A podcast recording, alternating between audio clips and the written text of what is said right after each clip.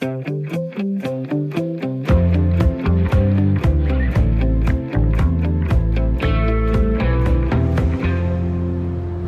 plejer du at holde vejret, når man kører igennem en tunnel?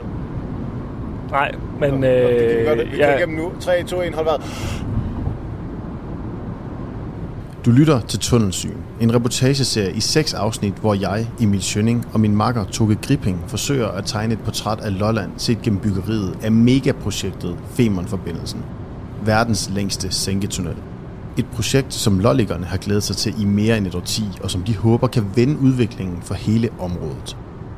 Vi har pakket tasken med et åbent sind og tager til Lolland i en uge og prøver at finde ud af, hvordan det står til et sted i Danmark, som mange primært kender som en del af den rådne banan og andre negative prædikater.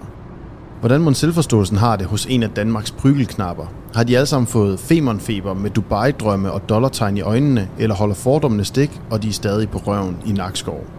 Hvordan forbereder man sig på, at der lige om lidt kommer milliarder af kroner og ikke mindst flere end tusind nye indbyggere til området? Og hvordan har de tænkt sig at få det til at vare ved, når alle arbejderne en dag tager hjem igen? Det er store spørgsmål. Vi har heldigvis en hel uge til at finde ud af det. Men som du kan høre i baggrunden, så er vi ved at løbe tør for luft og er heldigvis snart ude af tunnelen. Hvad tog det? 30 sekunder? ja, det var ikke meget. Vi er jo lige kørt igennem den her øh, tunnel mellem Falster og Lolland. Og det her er nu min premiere. Altså, vi, det er de første jomfru-sekunder, jeg har på Lolland. Jeg har aldrig været før. Nej, og det er jo heller ikke, fordi jeg kan huske det. Det er efterhånden 10-15 år siden, tror jeg, jeg var her sidst. Men øh, vi kan jo kende skiltet allerede her. En af Lollands primære attraktioner. Middelaldercenteret står der på skiltet. Og altså, jeg kender kun, tror jeg, La, LaLandia og, øh, og Knuthenborg Safari Park. Og ellers, hvis jeg sådan lige skal lave en øh, associationsleg op i hovedet og sige Lolland, så tænker jeg lidt udkants Danmark. Jeg tænker den der serie på røven i Nakskov, og så tænker jeg selvfølgelig LaLandia. Altså, LaLandia. og selv der har de jo bygget et større center i Bilund, så altså, ja, Tesen er jo lidt, at, øh, at når folk snakker om Lolland, så er det som regel, synes jeg, med sådan lidt en negativ klang. Ja, det er i hvert fald det image, vi vil undersøge, om det holder stik hernede faktisk, den opfattelse, der ligesom er.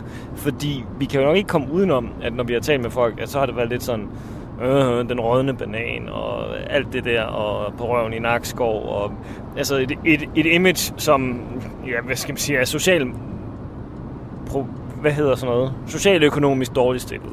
Ja, og øh, altså, det, lyder lidt sådan, når folk beskriver det som om, at, at, at Lolland, det er sådan lidt Titanic. Det, det synker langsomt, men sikkert. Og der er der så sket det, at, øh, at på magisk vis, så er der jo kommet noget, som måske kan fungere som sådan en øh, kæmpe stor redningskrans, der kan hive øh, ja, hele det skib, der er Lolland, op oven vande igen. Øh, man har besluttet fra politisk side, at øh, der skal bygges en øh, forbindelse mellem øh, Danmark og Tyskland her i øh, området, skal gå fra Rødby Havn. Og det er altså et kæmpe projekt. Da det blev besluttet, var det Danmarks historiens største anlægsprojekt. Og det er med masser af milliarder og en lang anlægsfase, hvor der kommer til at bo en masse mennesker hernede i området, som jo ikke kommer til at bo her fast, men kommer for at bygge øh, den her forbindelse, og de skal jo have en masse at lave, og de skal have øh, et sted at bo. Og så er forhåbningerne jo, at det kommer til at generere en masse penge hernede. Ja, altså 20.000 årsværk regner man med, at øh, byggeriet vil, øh, vil give. Og, og et årsværk er, det her altså, det er et års arbejde for en fuldtidsarbejder. Så 20.000 af dem, det er jo en relativt stor mængde. Altså, det lyder næsten for godt til at være sandt. Altså, at et område, der har haft så massive problemer i så mange år, alene ved hjælp af et anlægsbyggeri, øh, skulle forvente hele skud. Men det er jo øh, det, vi er hernede for at undersøge. Og Toge, vil du ikke lige tjekke, altså nu er vi kommet herover, kan du ikke, jeg kan godt lige, lige at høre lidt fra det lokale. Er der noget, der hedder Radio Lolland eller sådan noget? Hvis du lige trykker på liste på radioen, ja. Okay, Radio 40 plus lyder klasse, men øh, prøv lige at se, om der er noget, der hedder Radio Lolland. Det er Beatles. Sydhavs. Sådan. Skruer du op? Det er Radio Sydhavsøerne.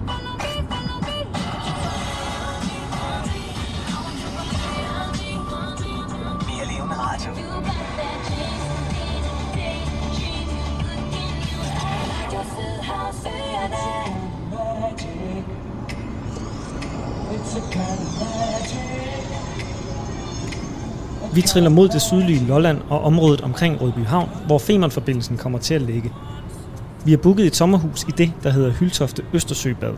Det bliver vores base den næste uges tid, hvor vi kører øen tyndt og taler med Gud og hver lollik om deres nye hul i jorden. For dem i jakkesæt og spidse sko til dem med tanktop og tatoveringer. For at komme godt fra start mødes vi med en af vores egne. Hvor hurtigt kan man tage sig at køre på en grusvej? Det er vel sådan set bare primært, hvor meget jeg, jeg hader min bil. Ja, altså i forvejen, så tror jeg, at bagsmækken på bilen her, synes du hader den rimelig meget. Sivsangervej. Jeg håber fandme ikke, de er her. Og hvem er de, Emil? Jamen, vi har en aftale med Lolland Fasters øh, Folketidene, og vi er lidt forsinket. Ej, vi kommer lige til tiden, men vi aftaler at mødes ved der, hvor vi bor, fordi at, øh, vi skal tale lidt om at være hernede. Lave sådan et dobbeltinterview. Men nu kommer vi op til nummer 16, og er der åbent og en bil inde? Nej, nej, nej, nej, nej, nej. Der står sådan en, støv, en støvsky op ad vejen. Ja, men det er helt sygt. Nå, de kommer nu. Ja. Hej så. Det er et fedt sted, jeg har fået her. Ja, det er sgu udmærket. Det her er Jesper Bø. Vil du have kaffe? Jo tak, meget gerne. Han er erhvervsredaktør på Lolland Falsters Folketidene og ved, hvad der rører sig i området. Jeg øh, laver en lille historie til vores lokale dagblad, Lolland Falsters Folketidene, om at øh, Radio 4 øh, er på reportagetur i det sydland, sydlollandske område for at fortælle ja, hele Danmark omkring det her store infrastrukturprojekt, som jo er i gang. Øhm, og det er jo et, et kæmpe, kæmpe stort projekt, som jo er Nordeuropas største infrastrukturprojekt, Danmarks historiens største. Øh, og den, den anden del øh, er jo så, at øh, I jo øh, har kontaktet øh, mit, min arbejdsplads Folketidene øh, og, og, og spurgt om, øh, om det kunne være relevant at tale med en øh, journalist, som, øh, som dækker det her store øh, infrastrukturprojekt. Øh, så, så det har jeg glædet mig meget til. Åh, oh, perfekt. Tak skal du have. Værsgo. Tak. I forhold til projektet og dækningen af det, øh, er det, er det, er det optimisme det hele, der er at spore? Jeg tror, det er svært at finde nogen, som, som har en decideret negativ holdning til det her projekt, og at, at øh, Femern Bælt-forbindelsen bliver bygget her. Øh, så, så, så, så langt, langt, langt overvej, eller ja, den overvejende del er, er positiv. Øh, altså de, man ved godt, og det gælder alle dele af samfundet på Lolland Falster, at det her det er et projekt, der har en kæmpe stor positiv betydning for landsdelen og for det i fremtiden. Sådan historisk kan man sige, at, at erhvervslivet på Lolland Falster, eller i hvert fald mange erhvervsdrivende på Lolland Falster i forskellige grader, har jo været klar til det her projekt i mere end 10 år. Øh, der blev jo underskrevet en traktat mellem Danmark og Tyskland i 2008, øh, hvor man jo dengang talte om en bro, faktisk, da man underskrev den, den traktat. Øh, og, og, og dengang, der lød det jo, at øh, vi skulle kunne køre over broen i 2018. Og så er den jo blevet udskudt, udskudt gang på gang på gang på gang. Ikke? Øh, og der har været mange virksomheder på Lolland Falster, der har været klar til, og også har investeret i at være klar til, at, at byggeriet kunne gå i gang. Øh, så, så, øh, så på den måde, så, så er der virkelig mange virksomheder, der, der har stået klar i startblokken øh, længe, og, og jeg tror også, det er derfor, eller en af grundene til, at man jo godt kan sige, at det er øh, en lokal succes, hvert fald indtil videre, at så mange lokale virksomheder er blevet underleverandører på det her projekt. Øh, I øjeblikket der taler man om, at der er 73 danske virksomheder er blevet en del af det her projekt, øh, og en stor del af dem er faktisk øh, fra Lolland Falster. Ikke? Ja, når man bygger så stor en forbindelse, så er der utrolig mange mennesker involveret. Og uden at det skal blive alt for teknisk, så kan vi lige tage processen i grove træk. Det er Femern AS, der hører under Sund og Bælt, der er bygherre. De har så hyret to store entreprenørkonsortier til at stå for selve byggeriet, og de består primært af store, internationale og meget specialiserede virksomheder. De her store konsortier, de har så brug for en masse underleverandører, for de kan ikke lave det hele selv. Og det er her, de danske virksomheder kan komme i spillet. Lad os tage et eksempel. Et af konsortierne de skal bruge 30.000 kvadratmeter pavillonbygninger til projektet. Det hyrer de den danske virksomhed Adopteo til og sikrer dermed dem en kontrakt på over 17 millioner euro. Og hvis Adopteo så skal bruge noget hjælp til den opgave, jamen så kan der jo pludselig hyres en underleverandør ind til dem, så der dermed kommer en underleverandør til underleverandøren. Der er mange led i fødekæden, når vi taler om et projekt til omkring 52 milliarder. Således oplyst og tilbage til erhvervsredaktør på Lolland Falsters Folketidende Jesper Bøge. Altså det er jo klart, at sådan en anlægsfase er et kæmpe boom, men der kommer også en tid bagefter. Hvordan tror du, der ser ud, hvis vi kommer tilbage om 10 år og laver en til en det samme program? Altså jeg må indrømme, at jeg, jeg, øh, jeg har tænkt den tanke, kommer, kommer det ikke bare til at blive en eller anden form for gennemkørsel fra ja, Sverige, hovedstaden, og så ned til Hamburg. Ikke? Man sammenligner jo tit og ofte med, øh, med, med Storebæltsbroen. Ikke? Altså, hvad har Nyborg fået ud af Storebæltsbroen? Hvad har Korsør fået ud af, af Storebæltsbroen? Nogen vil sige, at det nok er begrænset. Hvor er det så væksten har været? Det har typisk været i trekantsområdet. Så jo, altså jeg vil lyve, hvis jeg sagde, at, at jeg ikke har tænkt den tanke, at vi også kunne risikere noget af det samme her. At den trafikkorridor, der bliver skabt her, at vi bare bliver et område, man kører igennem. Og det bliver vi jo også til en vis grad. Alle kan jo ikke stoppe her. Men det, der får mig til at få en optimisme for, at vi får skabt noget udvikling på baggrund af den her Femern-forbindelse, når den er åbnet, det er, at man igennem mange år, ligesom jeg talte om, at der er mange virksomheder, der har gjort sig klar til, til, til det her øh, store projekt, så har de lokale kommuner også, øh, erhvervsorganisationer øh, og så videre, politikere, øh, haft en, en, og har stadigvæk en, en, en stor vilje til at sige, at vi skal have det maksimale ud af det her. Når vi snakker med Jesper, er det tydeligt, at han er klart mest optimistisk.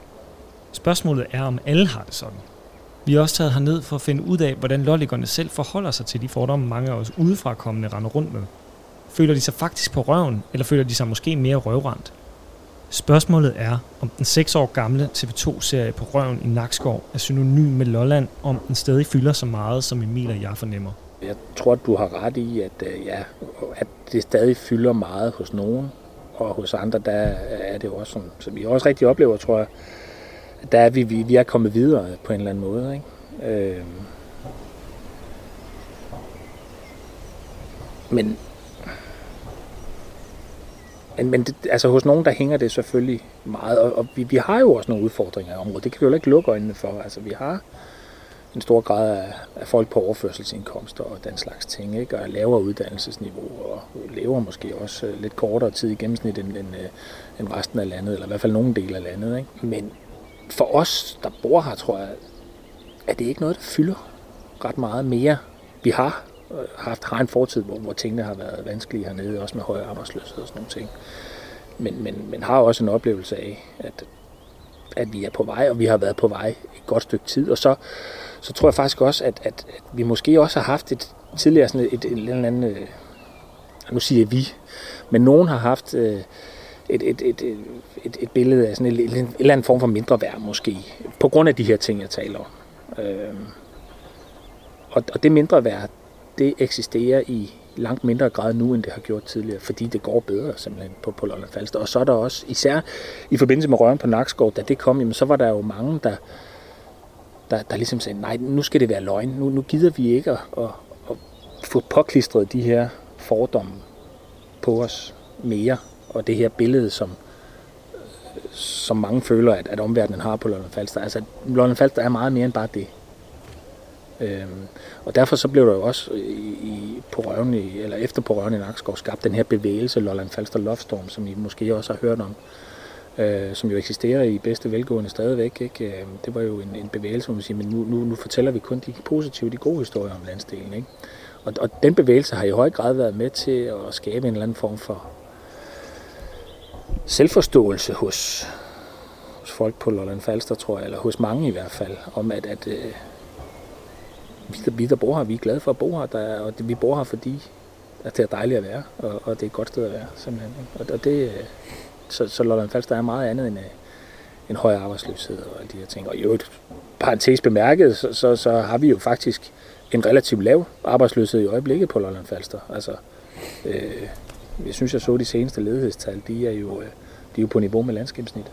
Det er jo mange år siden, det har været tilfældet. Ikke? Er det for nemt for, for ja, at, øh, at få smidt et prædikat på? Eller er det fordi folk husker de forkerte ting? Nej, altså, man kan jo ikke løbe fra, at, at hvis du har et indslag i TV-avisen en aften om, at øh, hvad ved jeg, du siger, altså, hvis man hiver en eller anden statistik frem, der viser, at arbejdsløsheden er så høj og så høj, øh, nu brugte jeg det som eksempel før, det, det kan de så ikke bruge mere, men hvis de Nej. gjorde det for 15 år siden måske, ikke, kunne de godt øh, sige, jamen, Lolland Kommune er den landsdel i, eller den kommune i landet med, med det højeste andel af øh, folk på kontanthjælp eksempelvis. Yeah. Ikke? Og, og, og, og de tal lyver jo ikke. Altså sådan er det bare. Ikke? Øh, men, men, men du ved jo også godt, at, at hvis du laver et indslag i, i, på to minutter, øh, eller to og et halvt minut i en tv-avis en aften, hvor, hvor du fortæller den historie, så er det jo også svært at fortælle historien på to og et halvt minut nuanceret og og, og fortælle den brede historie om, hvad Lolland Falster også er, øh, kan du sige. Ikke? Øh, så, så altså, når, når de historier kommer, jamen, øh, de må gerne komme, fordi det er jo rigtigt. Altså, det, det, det er bare, man skal bare være klar over som seer, og det tror jeg også de fleste egentlig er, at, at det er jo bare en lille del af, af den virkelighed, som, som er på Lolland Falster, og, og der er at fortælle om Lolland Falster. Ikke? Det er jo, det er jo, jeg, kan jo, jeg kan jo beskrive det lidt som, jamen, der er du, du har jo formentlig øh, i, i, i, i København også øh, en, en, en stor del af kontanthjælpsmodtagere, narkomaner og så videre på Nørrebro og, og, og prostituerede og sådan nogle ting. Ikke? Men, men, men København er jo meget andet end det også. Øh, det er der jo slet ikke nogen tvivl om, og det ved alle københavnere. Øh, og det ved jeg også. Øh, øh, så, så det er et nuanceret billede, og når man fortæller de der små historier, som fortæller noget om landsdelen, øh, ud fra en eller anden statistik, der viser, at det, det ser svært ud på Lolland Falster, jamen så, øh, så er det bare en lille del af historien. Når nu Jesper nævner statistikker, så lad os lige for en god ordens skyld tage nogle af de statistikker, der måske kunne være i spil her. Og der kommer mange tal, så hold tungen lige i munden. Lolland ligger i bund, når det kommer til disponibel indkomst, og det er altså, hvor mange penge folk i gennemsnit har mellem hænderne. Gennemsnitsalderen den er blandt landets højeste. Den er hele syv år ældre end landsgennemsnittet. Til gengæld så dør man på Lolland i gennemsnit tre år tidligere, end man gør i resten af landet. 28 procent af beboerne på Lolland er på overførselsindkomst, og der ligger gennemsnittet for hele Danmark på 15 procent. Og med det på plads, så siger vi farvel til Jesper. God fornøjelse med det. Jo, tak. God arbejdsløst lige over. Og jeg kan begynde at installere os i sommerhuset. Mens jeg redder sengene, så sender jeg Toge videre til et møde med en af Lollands mest magtfulde personer. Jeg er på vej hen til øh, Lolland Kommunes rådhus, der ligger i Majbo, hvor jeg skal tale med borgmester Holger Skov Rasmussen. Og vi skal blandt andet tale om den optimisme, der er omkring det her Femern-byggeri, og og om man håber, at det her er noget, som kan kaste arbejdspladser af sig og få gang i de hjul, som der så længe har været talt om at gå i stå på Lolland. Borgmesteren han er en af dem, der har udtrykt størst begejstring over, at det her Femern byggeri er gået i gang. Han mener, at det vil få enorm økonomisk og kulturel betydning, blandt andet for i Lolland Kommune. Hvad det er for en betydning konkret, det er lidt det, jeg godt kunne tænke mig, at han øh, svarede på nu her. Og nu er jeg altså ankommet til Rådhuset her på Majbo Torv.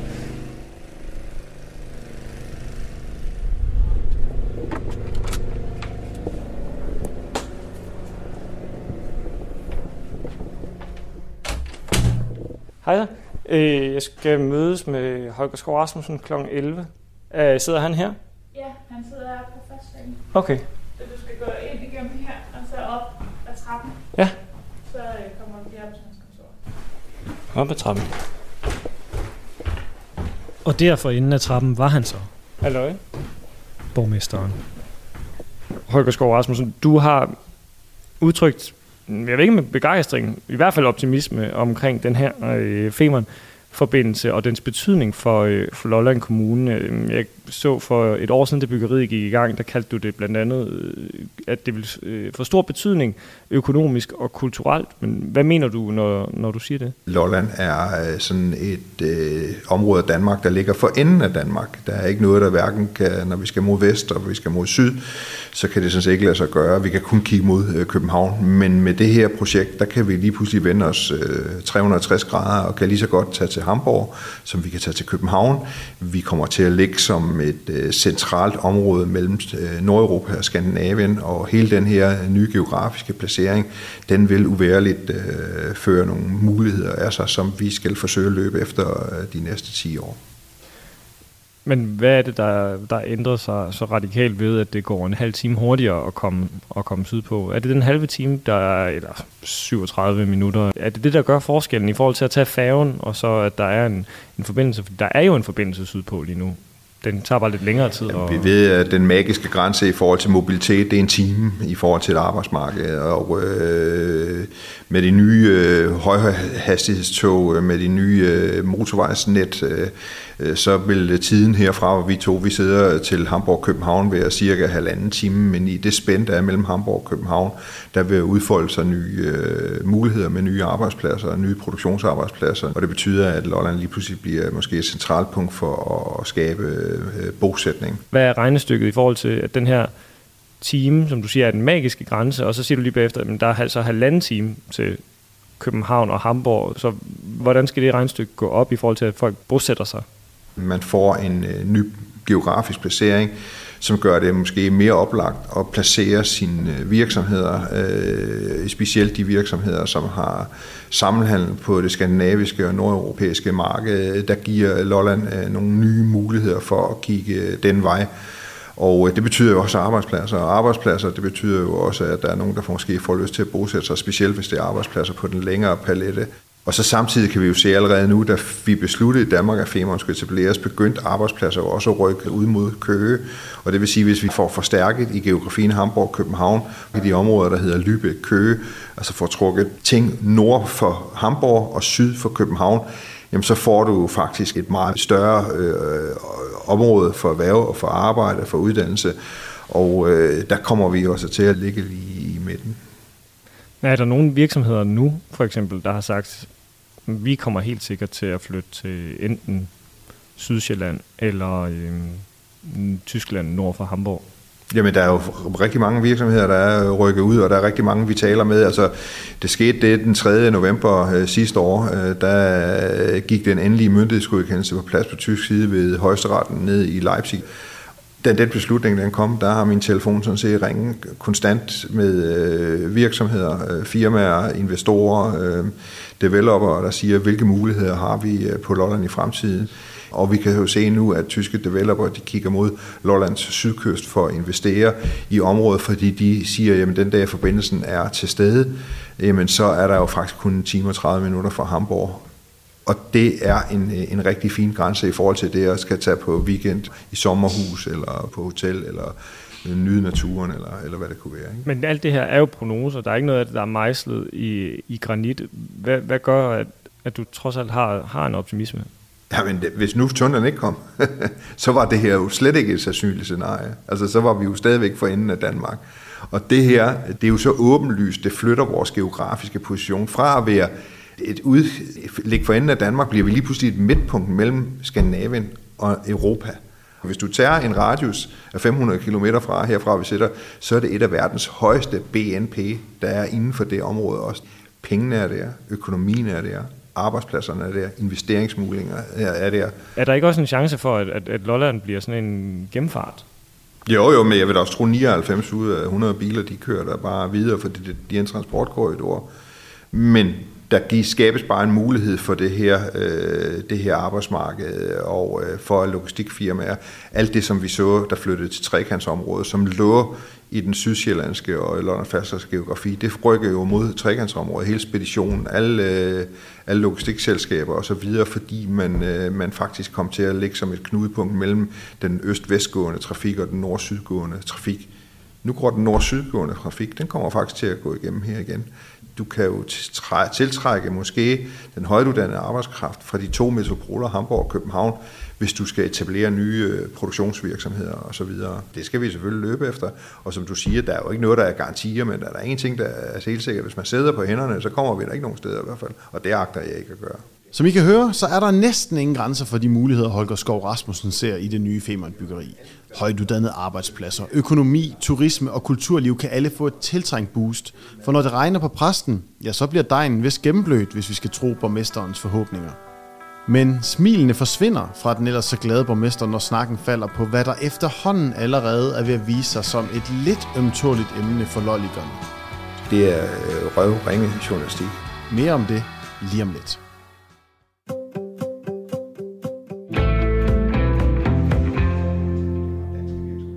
Det her er Tunnelsyn, en radioreportage, hvor jeg, Emil Schønning, sammen med Toge Gripping, forsøger at tegne et portræt af Lolland set gennem Femern-forbindelsen.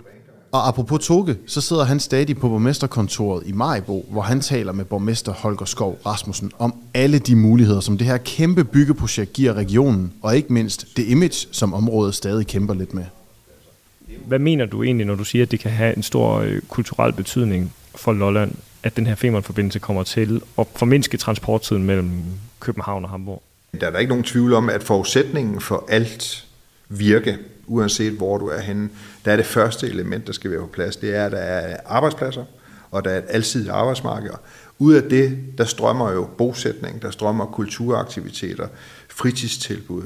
Og samtidig med os, så får vi jo nu her 8-9 år, hvor den, den kulturfortælling, der har været omkring øh, Lolland, med her der bor alle de øh, mest øh, sårbare danskere, og her er det ikke en landbrug eller whatever. Den rådne banan. Ja, der får vi jo en helt ny øh, fortælling, fordi at alt kommer jo til, at, og, og alle klokker ringer jo de næste 8-9 år i hvert fald, fordi der er arbejde til alle, der kan og vil.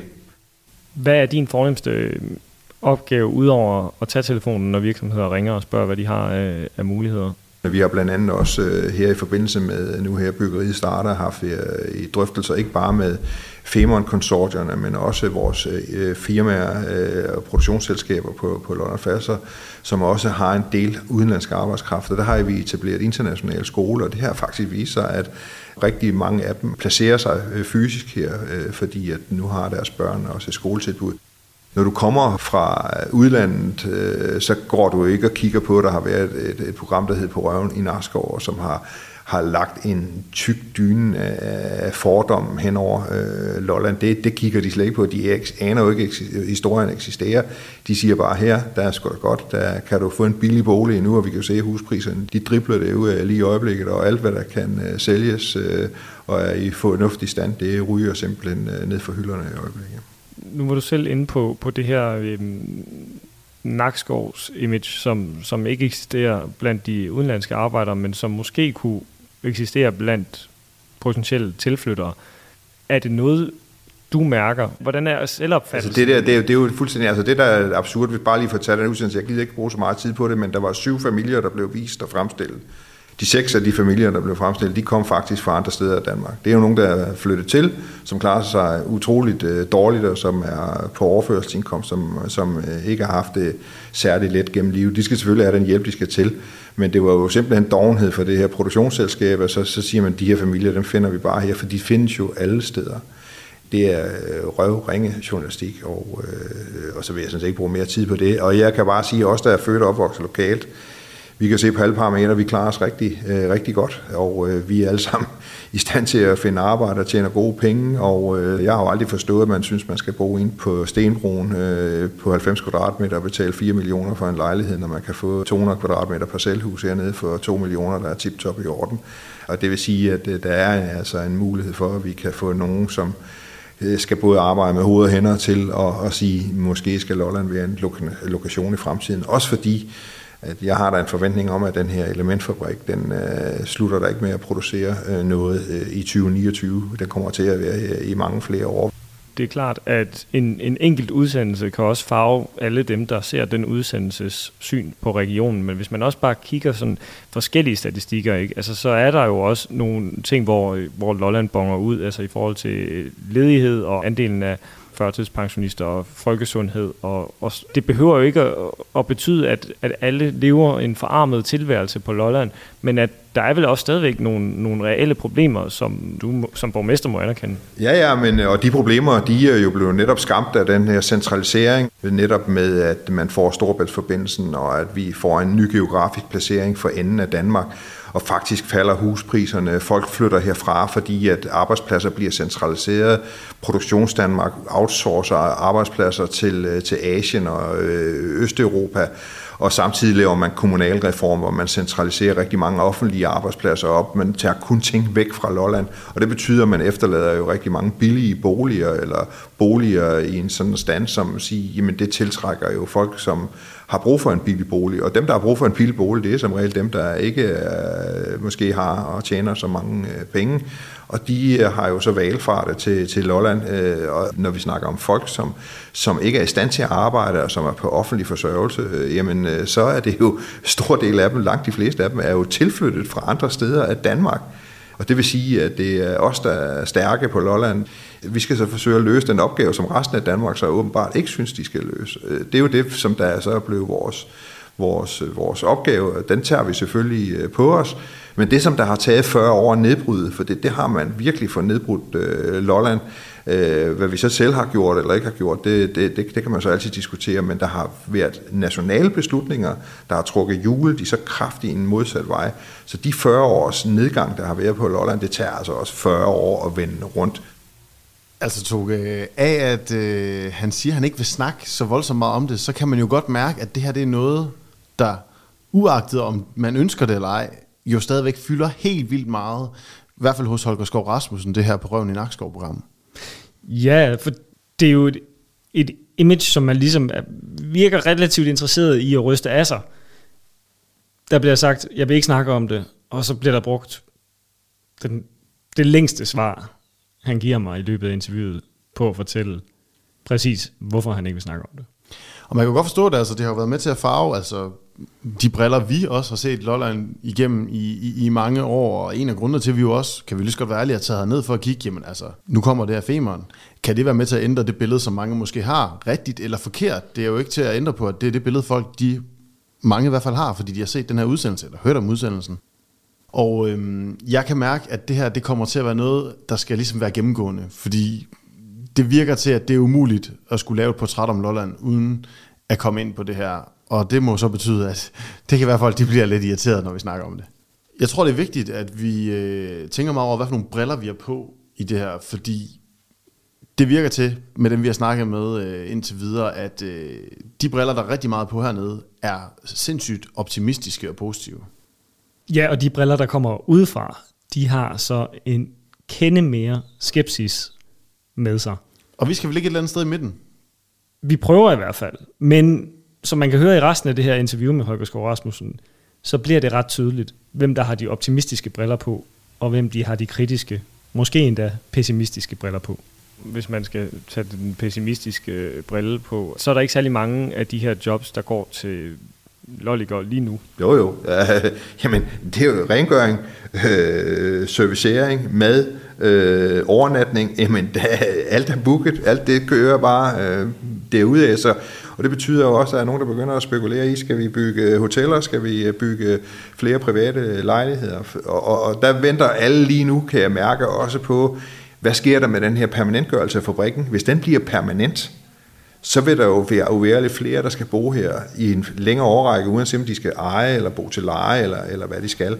Og det betyder, at der også er servicefunktioner øh, fremadrettet til, at, øh, at de lokale firmaer, de, de skal jo servicere det her i mange år frem. Jo de her jobs, som er i service, de forsvinder jo. Ja, det siger du. Forudsat, forudsat at, ja, det er, det, er, det er også rigtigt, men, øh, men, men, men, men hvis øh, Femerntunnelen står færdig i, øh, i 2029, så som udgangspunkt, så forsvinder nogle af de her jobs vel i sagens natur, fordi at de netop er bygget op omkring og servicerer dem, der arbejder på tunnelen i øjeblikket. Mm. Er det ikke øh, en rimelig antagelse? Jo, jo, men vi ser jo så også samtidig med, at der er kommet så meget eksplosion på, på turist og øh, investering i turismen. Altså det er jo der, hvor jeg siger, at jeg har fokuseret, fokuseret hele min opgave på, hvad skal være færdig i 29, hvis det viser sig, at den fabrik den bliver revet ned, og der ikke skal være produktionsanlæg øh, der mere.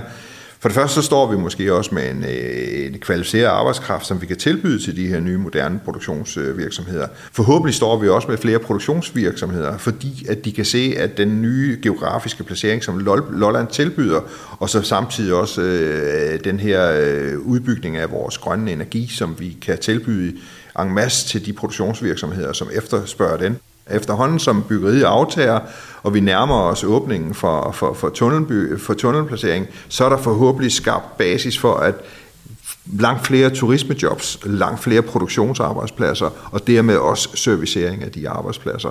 Og øh, jeg går jo ikke der og så siger, uha, hvad skal vi dog gøre med alle de der medarbejdere, som nu øh, den dag byggeriet lukker, fordi det er trods alt bedre, at det er det her, og så lukker en dag, end det ikke er det her, og aldrig skal lukke. Forstår du, hvad jeg mener? Som borgmester, hvad er dit største ønske så? Er det, at øh, der kommer flere til Lolland? Altså, at der er flere, der flytter herned? Vil I gerne have flere naboer? Vi er sådan set ikke imod, noget imod, at der kommer flere mennesker, men det er ikke altafgørende for mig. For mig er det et spørgsmål om befolkningssammensætningen. At vi har alt lige fra kontanthjælpsmodtageren til direktøren, den unge, den gamle. Og det vi har set de sidste 40 år, det er, at vi har fået rigtig mange flere på, på overførselsindkomst. Vi har fået rigtig mange flere ældre, fordi at det øh, giver ikke nogen mening øh, for unge og for familier at nødvendigvis øh, bosætte sig her, fordi at uddannelsespladserne er forsvundet ud. Øh, industriproduktionsarbejdspladserne er forsvundet ud. Rigtig mange offentlige arbejdspladser, højt uddannede, er forsvundet øh, ud. Og forhåbentlig øh, kommer vi nu ind i et, et, et opsving, hvor vi har kørt nedad i 40 år, at så skal vi køre op i 40 år. Så, så hvis vi sætter og laver det interview om, om 40 år, så er jeg ret sikker på, at Lolland er et langt bedre sted. Tilbage i sommerhuset vender vi oplevelsen fra borgmesterkontoret. Altså, det er jo altid godt at planlægge lidt frem i tiden, Emil. Ja. Så når Holger han siger, at øh, vi kan lave interviewet igen om 40 år, så synes jeg, at vi skal booke øh, det interview til 2061. Ja, jamen der er jo der er mange ting at snakke om her. Han siger jo selv, at øh, det ikke pt. giver mening for, øh, for unge at bo her. Og nu kommer jeg til at tænke over det. Jeg synes egentlig heller ikke, jeg har set sådan vildt mange unge mennesker, mens vi har været her. Så jeg tænker, at måske skal vi tage ud og jagte nogle af dem.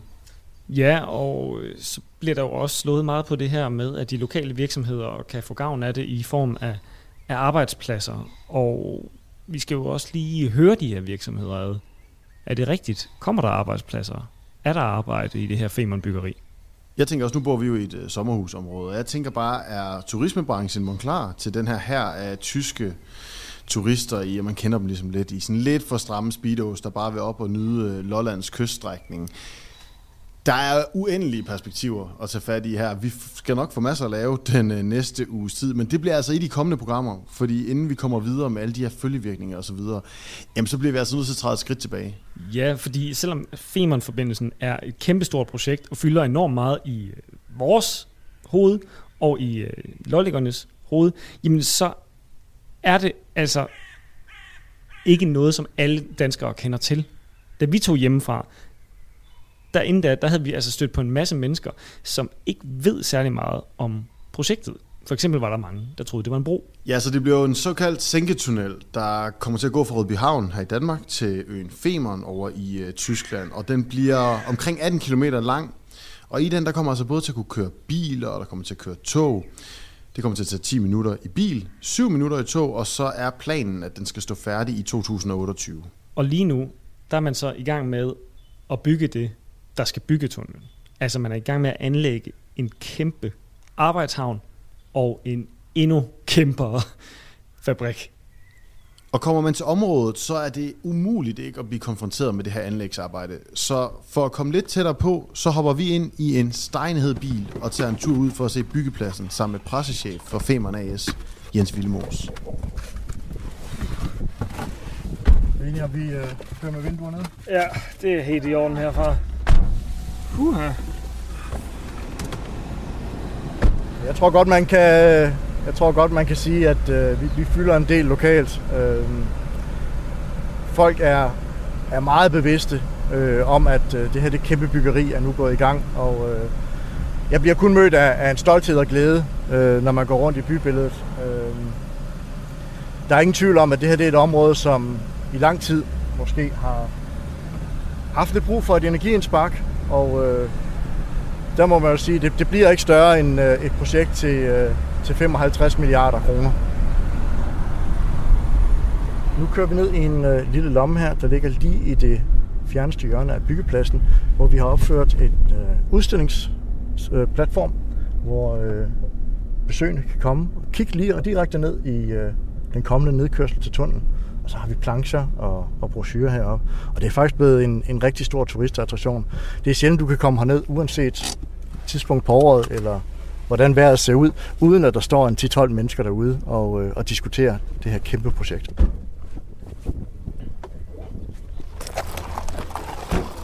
Nu går vi op mod diget til den øh, nuværende kyststrækning.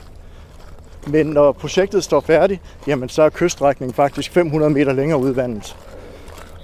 Og nu begynder vi at kunne se det her enorme maskineri, der arbejder ud for, for kysten her ved Rødby Havn. Vi har mellem 25 og 35 arbejdsfartøjer i drift til at øh, etablere de her nye landområder og til at lave de, øh, de øh, moler, som beskytter hele byggepladsen og den nye kyststrækning. De her inddæmninger de bliver fyldt op med jord, vi graver ud fra tunnelranden på havbunden. I alt der skal vi have udgravet over 19 millioner kubikmeter materiale. Det er mere end hvis du tog parken, stadion og fyldte den fra top til bund med, med jord, så vil vi stadigvæk have mere her. Det er enorme mængder materiale.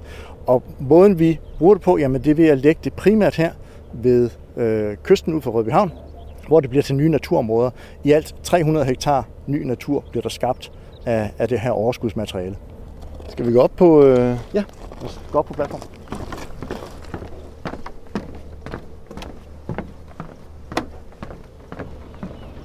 Og mens vi står her og stiger ud over Femern Bælt, hvor tunnelen altså kommer til at løbe, når den engang står færdig, jamen så hopper vi faktisk lige tilbage i tiden. Fordi inden vi kørte, der mødtes jeg med Jens på Femern AS besøgscenter ved en model af det her fabriksareal, vi står ved nu, for lige at få styr på, hvad det nu lige er, sådan en sænketunnel faktisk er de fleste, når, når de hører ordet en tunnel, jamen, så tænker de på store tunnelboremaskiner, altså kæmpe, kæmpe masse specialiserede mekaniske mulvarpe, der graver sig igennem undergrunden. Det er ikke det, vi laver, når man laver en sænketunnel. Der foregår alt gravearbejdet i ro af fra store skibe, som graver en lang rande i havbunden, cirka 10-12 meter dyb, og øh, så foretager, foretager man til etableringen af tunnel, jamen det sker i dele, som bygges på land i klimakontrollerede fabrikshaller. Man bygger simpelthen de her hule øh, tunnelelementer, nærmest som leveklodser, som rummer de vejrør, de, motor, de motorvejsrør og de jernbanerør, du skal bruge. Og så sejler du dem ud i den her rende og sænker dem ned en af gangen. Og derfor hedder det en sænketunnel, jamen fordi du sænker tunnelen ned, der hvor den skal ligge. Og det gør du simpelthen stykvis, et efter et sætter du de her tunnelelementer sammen, indtil du har en færdig tunnel, og så dækker du den til igen bagefter. På den måde er Femern-byggeriet sådan lidt en trip-trap træsko-proces. Lige nu der er vi tilbage i bilen og på vej over til selve byggepladsen. Her er man altså i gang med at bygge en arbejdshavn og en kæmpe fabrik, som man skal bruge for overhovedet at kunne lave det her kæmpe projekt, som selve tunnelen er. Nu kører vi ind i det, der inden for kort tid vil være øh, store parkeringspladser foran den her gigantiske fabrik, som fylder 1 million kvadratmeter. I alt så er produktionsfaciliteter omkring 200 fodboldbaner. Og øh, hvis vi kommer igen her om ganske få måneder, jamen så vil vi allerede begynde at kunne se omridset af, af det, der bliver fundamentet. I kan se, at de er begyndt at grave ud derovre, øh, hvor fabrikserne skal stå. Og det er et ordentligt fundament, man skal bruge. Ikke bare skal fundamentet bære vægten af af verdens største fabrikker til, til betonproduktion. Den skal også bære vægten af de her enorme tunnelelementer. Og et standardelement, som vejer 73.500, jamen den producerer vi jo fem af af gangen. Så det løber op i en ordentlig vægt, som, øh, som det her fundament skal kunne understøtte. Svaren til 14.000 øh, handelefanter. En anden måde at se det på er, at et standardelement på, på 217 meter lang, jamen det svarer cirka i stål og beton til, at man bygger en motorvejsbro over en firesporet motorvej. Men hvor det typisk tager 6 måneder at lave sådan en motorvejsbro fra start til slut, jamen så skal vi lave det tilsvarende cirka hver 14. dag i næsten 4 år. Vi parkerer bilen og går op på terrassen på en af de midlertidige kontorbygninger, og her kan vi se al aktiviteten på den enorme byggeplads. Til venstre, eller sådan øh, hvad skal man sige, klokken, klokken 11, hvis man øh, er til den slags øh, udtryk, der ligger der en masse øh, grus. Og øh, klokken 12 lige frem kan man se støvskyer, der rejser sig fra trucks og maskiner, der arbejder i horisonten. Og så på højre hånd, jamen der er sådan set flere maskiner. Der er, og der er jordvolde, øh, som er blevet til fra, øh, fra udgravningen, sådan, så langt øjet rækker. Og hvis ikke vi vidste det, så kunne vi jo dårligt ane, at der var et kæmpestort krater eller hul derude, hvor de begyndte at grave. Ja, øh, nu kommer der til at ligge en parkeringsplads hernede. Der er allerede masser af biler, og der er masser af mennesker, der arbejder derude. Når den her gigafabrik kommer til at ligge lige der, hvor øh, Toge og jeg og, og, og du står og kigger ud på nu, hvor mange mennesker kommer så til at arbejde her? Det er ikke helt besluttet endnu. Øh, noget af det vil blive automatiseret, men vi forventer i hvert fald, at der vil være øh, flere tusind arbejdspladser direkte forbundet med byggepladsen, og endnu flere arbejdspladser, når det gælder underleverandører rundt omkring i Danmark eller, eller her lokalt. Og det græder sig over rigtig, rigtig mange faggrupper. Øh, I sig selv, så når man har en arbejdsplads med, med flere tusind øh, ansatte, jamen så opstår der en hel masse servicefag ved siden af. Alle de her mennesker skal jo klippes, de skal have mad, de skal have tøj, de skal have underholdning, og det betyder selvfølgelig, at der opstår en enorm mængde potentielle arbejdspladser ude i servicefagene rundt omkring byggeriet, selvom man måske ikke forventer, at det lige netop er øh, en, en, en kok eller en frisør, man forbinder med et stort byggeprojekt. Men det er en uundgåelig konsekvens, når man bygger så stort og så længe i den her skala. Og hvis vi nu prøver at gå øh, over på den anden side af, af den her øh, terrasse, så kigger vi ind mod øh, Rødbyhavn, derinde hvor vi øh, kom fra. Og øh, lidt ligesom øh, øh, tv-kokkene, så har vi snydt lidt hjemmefra. Vi ved godt lidt om, hvad, hvad der sker her. Kan du ikke lige prøve at fortælle, hvad det er? Nu er der en lidt tom mark, og så er der begyndt at skyde nogle ting op ude foran os. Hvad kommer der til at ligge der? Jo, her godt halvanden kilometer fra selve fabrikken, jamen der ligger det her store boligområde, hvor tunnelarbejderen skal bo. I alt er der bestilt 1300 boliger fra, øh, fra en, øh, en leverandør oppe i Greve, der hedder Adaptive. Og øh, det I kan se der er den allerførste karé, der er begyndt at blive indrettet til, hvor boligarbejderne skal bo. Der vil også være øh, faciliteter som kantine og øh, øh, øh lægeklinik og øh, alt, hvad man ellers skal bruge for at bruge arbejde der. Hver tunnelarbejder får sit øh, eget værelse med eget bad. Så det er så dels fine forhold. Og så har vi bygget en cykelsti, som I lige akkurat kan skimte heroppe bag hegnet, som sørger for, at øh, tunnelarbejdere jamen, de kan simpelthen hoppe på en cykel og cykle til og fra arbejde, og cykelstier, der går ind til Rødby Havn, så hvis de skal ind i byen for at handle, eller øh, i biografen, eller hvad man måtte, jamen så kan de tage cyklen. Og hvad siger du? 12-1300 mennesker over i øh, byen derovre? Ja, det er korrekt. Har I givet den et navn? der, der har været rigtig mange forske, øh, forslag. Øh, Femern Village, øh, Tunnelby og, og andre forslag. Det kan være, at vi finder et officielt navn på før eller senere, øh, men indtil da er vi da modtagelige over for forslag. Ja, fordi altså, der, jeg har kørt igennem byer, der, der er væsentligt mindre end, end, end 1300 indbyggere. Det er, det er rigtigt, øh, og især på Lolland er det jo en, en, faktisk et, en mellemstor by. Øh, vi er uden tvivl Lollands største arbejdsgiver, men øh, vi leverer faktisk også i os selv en, en, en større by hernede. Og, øh, og det er klart, det, øh, det kan ikke undgås at mærkes, både i erhvervslivet og detailhandlen, øh, når man opfører en, en, en byggeplads og et, øh, og et boligområde i den her størrelse. Og nu står vi jo øh, og kigger ud over, der er øh, byen derovre, der er kranerne til, lidt længere til, til venstre. Hvis vi så drejer mere, så begynder det øh, betonblanderen at være der, og så kommer hele det område, hvor fabrikken og arbejdshavnen i øvrigt også skal bygges, så det fylder utrolig meget. Hvor stort et projekt er Femernforbindelsen? Der er ikke ret mange steder i verden, man bygger noget i den her størrelsesorden. Udover at vi bygger en tunnel på, på 18 km, som er verdens længste af sin slags, jamen så har vi 110 km jernbane på, på dansk side, som vi opgraderer, og 55 km jernbane på tysk side. I alt er det jo et projekt til alene på dansk side over 62-63 milliarder kroner. Så det er stort. Meget stort. Toge, man kan jo ikke undgå at blive sådan lidt mundlam, når man står her og, og kigger ud over det her kæmpe areal. At det er også lidt svært at forestille sig, hvor stor Men også fabrikken lige 200 fodboldbaner, ikke? Jeg kan jo godt høre, at det er stort. Ja. Men jeg har jo aldrig set 200 fodboldbaner legnet op ved siden af hinanden. Altså jeg vil sige, øh, i Svendstrup Godtrup Idrætsforening, der tror jeg, at vi havde, øh, havde vi 8, og det var da et OK stort areal. Det er vildt at tænke på, at der er jo det, eller det er der jo ikke, der sker jo ting nu, men før det var der jo det rene ingenting her, og så kommer der til at stå sådan en kæmpe fabrik, og i øvrigt ligge en havn øh, lige herude på, øh, på den anden side. Men også hvis man skal sammenligne det med turistbranchen, ikke, så er vi jo stadigvæk på vej ind i højsæsonen. Vi er Ja. ikke nået højsæsonen Nej. endnu, så aktiviteten bliver endnu større om et par år. Det kan heller ikke undgå jo at komme til at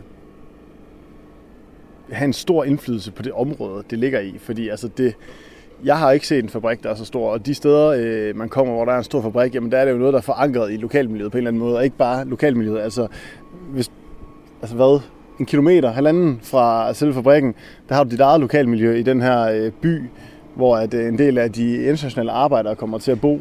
Ja, og 3-4 km herfra, øh, hvis det kan gøre det i Rødby Havns Rema 1000, jamen der kan du jo høre, at, øh, at der bliver handlet på, øh, på polsk, og så øh, bliver der kommunikeret med kasseassistenten på engelsk. Vi runder af med solen i øjnene og sikkerhedshjelmen solidt plantet på et svedigt hoved, lige der, hvor det hele kommer til at foregå. På pladsen, hvor fabrikken, der skal bygge tunnelen, kommer til at ligge. Indtil videre er det tydeligt, at optimismen den skyder op i området i næsten samme fart som de her bunker af opgravet jord, vi kan se ved siden af os. Vi har talt med journalisten og borgmesteren og set byggepladsen. Nu er det tid til at komme ud i den virkelige verden og møde nogle af alle de erhvervsdrivende, der i den grad kan mærke, at cirkuset det er kommet til byen. Men det er ikke alle, som vender tommelfingeren opad. Lyt med i næste afsnit af Tunnelsyn.